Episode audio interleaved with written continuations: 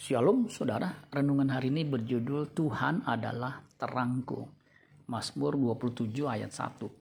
Dari Daud. Tuhan adalah terangku dan keselamatanku. Kepada siapakah aku harus takut? Tuhan adalah benteng hidupku. Terhadap siapakah aku harus gemetar? Terang melambangkan kebahagiaan.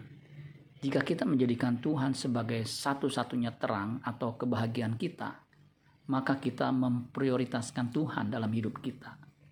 Ini sejajar dengan ajaran Kristus Matius 6 ayat 33 sampai 34. Tetapi carilah dahulu kerajaan Allah dan kebenarannya, maka semuanya akan ditambahkan kepadamu.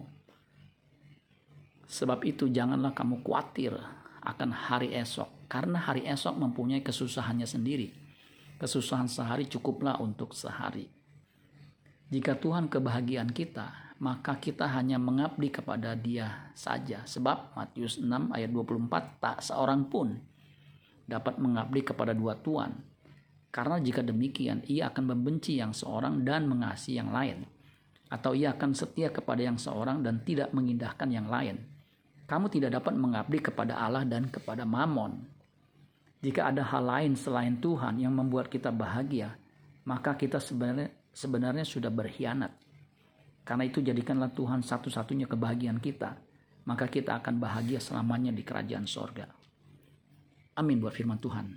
Tuhan Yesus memberkati. Sola Gracia.